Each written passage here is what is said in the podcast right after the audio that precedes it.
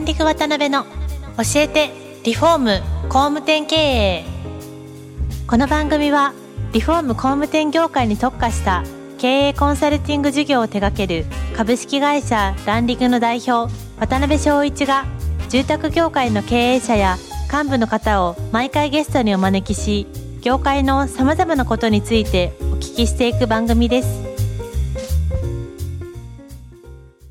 皆さんこんにちは。さあ今週も始まりましたランディング渡辺の教えてリフォーム工務店経営第251回目アシスタントの泉ですパーソナリティの渡辺です。渡辺さん今週もよろしくお願いしますいします。今回から4回にわたってご出演いただきますのは株式会社トラストの山口社長です。山口社長は東京に本社を持ち、店舗、オフィス、住宅の設計施工を行う空間デザイン事業を中心に、商業施設の改修工事、新築、改修現場での建築測量、不動産売買、賃貸、仲介など、住まいに関わる様々な事業を展開されております。また、住まい以外の領域でも、ベーグル専門店、ネットショップのようなライフスタイル事業や、最近では自社の成功ノウハウを応用して、住宅会社に対しての新規事業創出のコンサルティングを手掛けられるなど、日々成長を続けられております。そんな山口社長には、今回から4回にわたって現在までの足跡や会社のこと、今後のビジョンなどじっくりお聞きしたいと思っていますので、よろしくお願いいたします。はい、えー山口社長、今日から4回ですね。よろしくお願いしますよ。ろしくお願いします。なんかエピソードを聞いてるともう何屋さんがわけ わけわからないぐらいいろんなことをやられてらっしゃるんですけど、はい。まず1話目ですね。まあそういうこう本当にいろんなことにチャレンジされる山口社長の人となりみたいなとこからいろいろお聞きしたいなと思ってます。はい。ご出身は千葉でしたっけ？はい。あの、千葉県の千葉市。なるほどなるほど。うんまあどちらかというと本当に根拠のない自信ってご自身でもおっしゃってましたけど、そういうね今の山口さんを作った昔はどんな感じの お子さんだったんですかね。はい。まあ根拠のない自信は、はい。うん。もう、物心ついた頃からあって。で、あの、まあ、家庭環境だったりとか、はいまあ、あとは、周りの人のうん影響で、はい多分、まあ、そういった根拠のない自信っていうのが身についたなと思います。いいか悪いか分かんないんですけど。うん どんなタイプの小さい時の感じだったんですか小学校中学校ぐらいは。そうですね。はまあ、基本的に、まあ、すごい前向きで、うんよく言われたのは、まあ、同級生とか、うんうんまあ、先生とかから、なんでそんな、お前大人っぽいんだと。うん。もう少し周りに馴染みなさいとか。浮いてたっていうことですか浮いてたつもりないんですけど、はいはいはいはい。なんですかね、うんまあ、年が近い兄弟がいなかったので、ううん。ん基本大人と、うん。うん。まあ、生活するのが、まあ、当たり前だったので考え方自体が、うん。うん、多分大人の考え方うん。を、うん。まあ、小さい頃からしてたんじゃないのかなっていうふうに、まあ、今思い出すとそんなことを思いますね。はい。なんかそういうあーなんかませてたなとかそういうエピソードみたいなのってありますか？山口さんの中で。混ぜてた。ませてたっていうことですよね？要するにそのちょっと大人っていうことは子供っぽくないっていうことですかね？そうですね。まあ、ちょっとこの話すると引いちゃうかもしれないんですけど、はい。まあ、保育園に行ったんですね。うんうんうん。で、まあ、最初に好きになった人がはい。担任の、まあ、女性の。クレヨンしんちゃんみたい。そうな先生でまああのちっちゃくても、うん。なんかわかるじゃないですか、うん。うん。いろいろ。うん。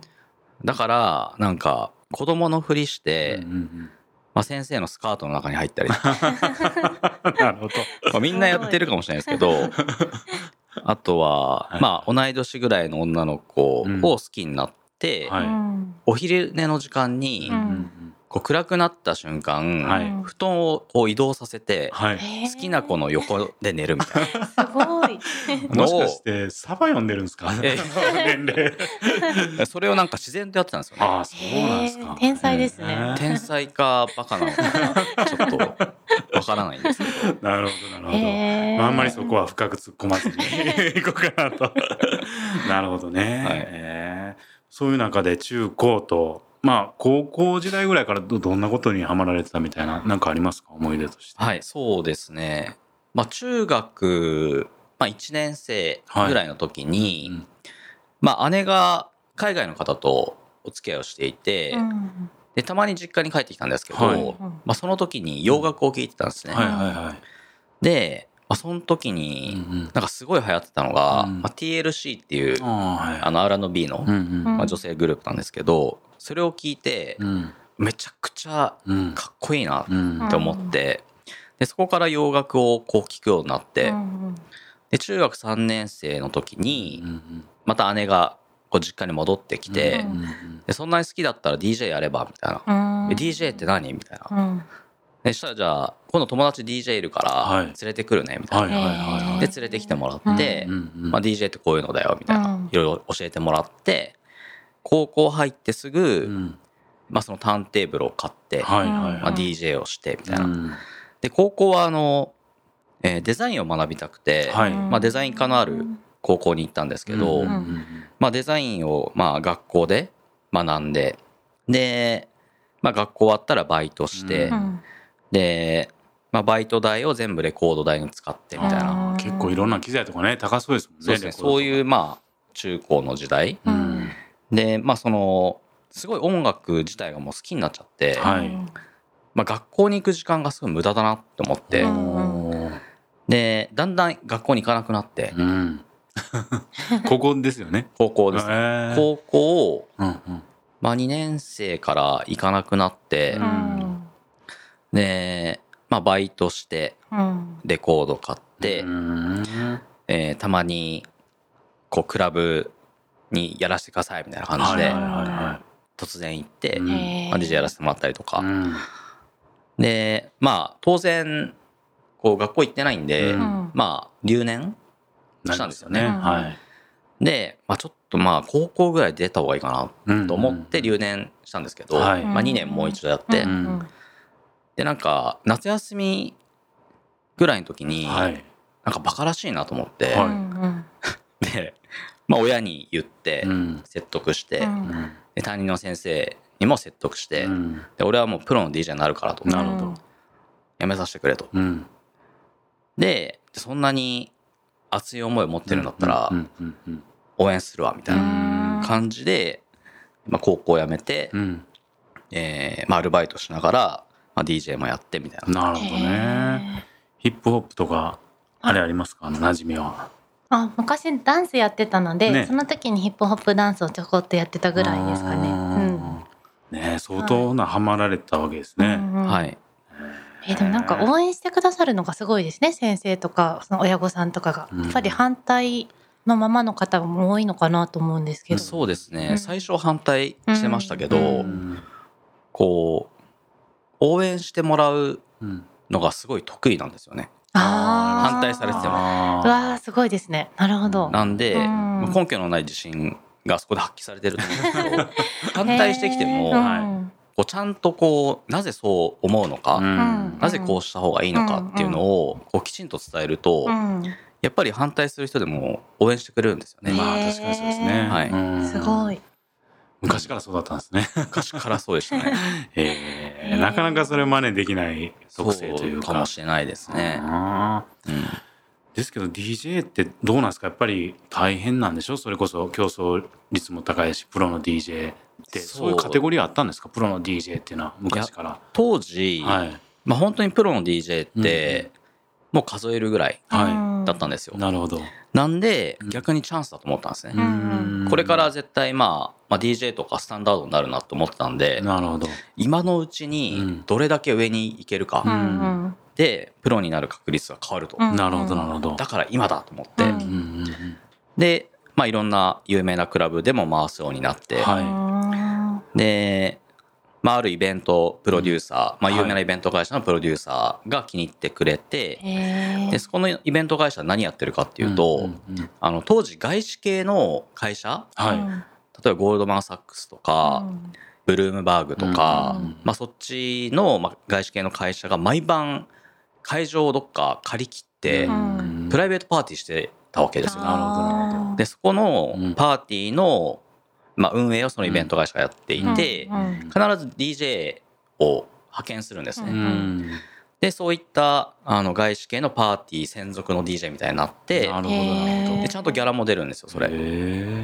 で、まあ、これはうん。いけそうだなと思って、うんうんでまあクラブでもやりながらそういう、まあ、そのパーティーの DJ としてもやりながら、でまあ仕事もやっていたので、うんまあ、その両軸でうん。まあ昼夜こう精力的に活動していたっていう、だけど一本 DJ 一本でも食べれるぐらいにはなってこられたんですか？そのそうですね。で。うん。まああの当時、うん。まあ、アルバイトをえーしてたんですが、はい。まあ、複数掛け持ちをしていて、うんうん。で同級生がその建築測量の会社はいはいに就職をして、うん。である時連絡があって、はい。まあ、人が足りないからうちの会社来てくれないかと。うん。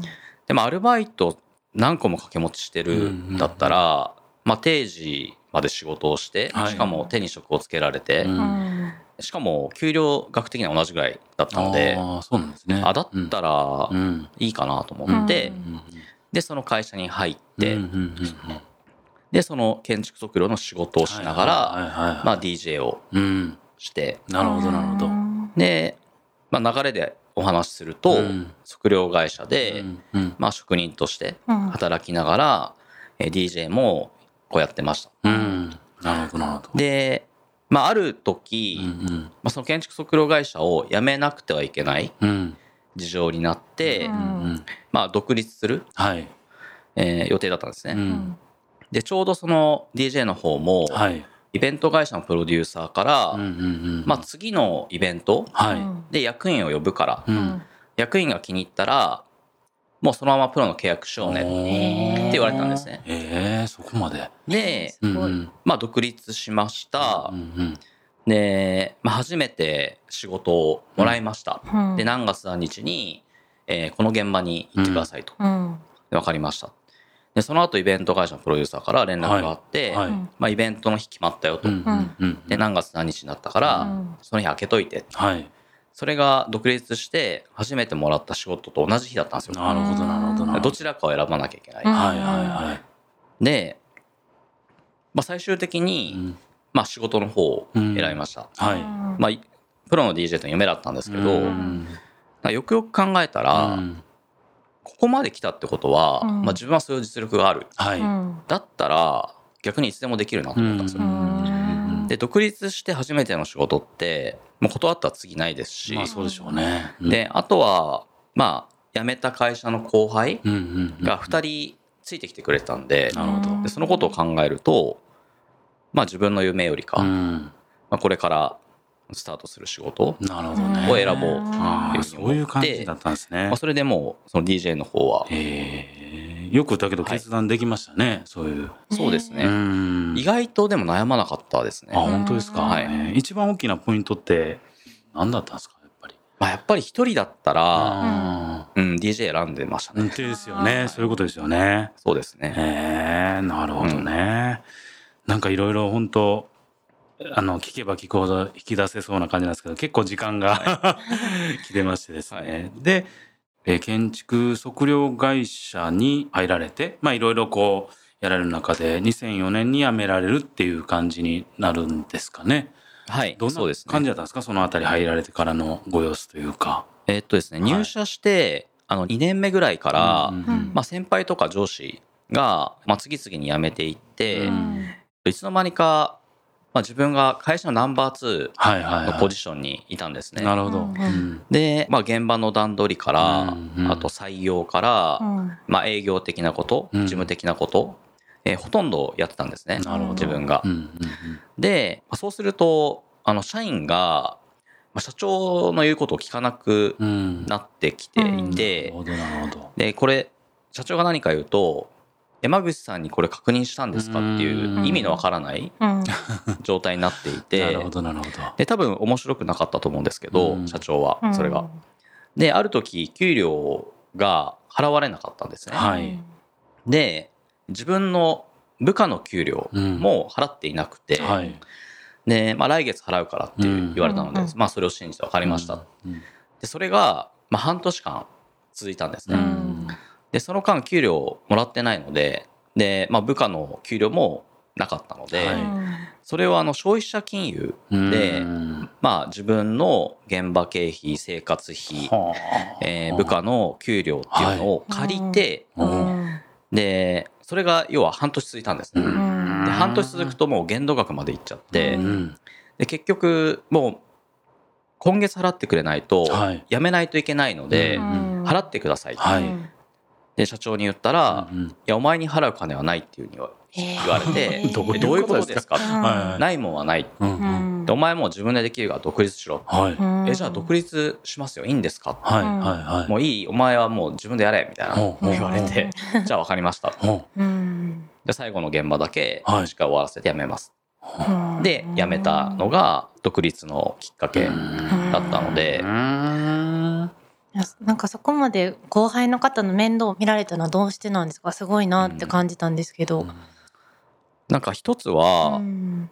なんか今思うと、うん。もうすでになんか経営者の考え方うんをしてたのかなっええ。て思うのが、えー部下の子に給料を払わないままはい。いたらこの子は辞めちゃうなと思ったんですよ。ん。で辞めたら困るじゃないですか。確かに確か現場も回らなきゃいけないし、新しく採用するのも大変ですし、うんってことは代わりに払っておけば、うん。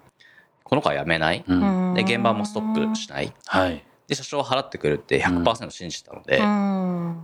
もうそういう考えだったのにも自然とね。じゃあ俺が面倒見ようみたいなっていうふうになりましたね。感覚だったんですね。そうですね。あーなはい。いやだけどなんかお話聞いてると結構はちゃめちゃなんか はちゃめちゃというかすごいエピソードがいっぱい出てきそうなんですけどそろそろちょっと時間がはいそうですね。はいはい、まだまだ山口さんのお話伺いたいのですが、そろそろ時間が来てしまいました。次回も山口社長にはゲストにおいでいただけるとのことですので、次回また詳しくお伺いしたいと思います。山口社長、本日はありがとうございました。ありがとうございましたありがとうございました今回もランディグ渡辺の教えてリフォーム工務店経営をお聞きいただきありがとうございました番組では渡辺や住宅業界の経営者幹部の方へのご質問を募集しています。ウェブサイトランディングにあるお問い合わせフォームよりお申し込みください。お待ちしています。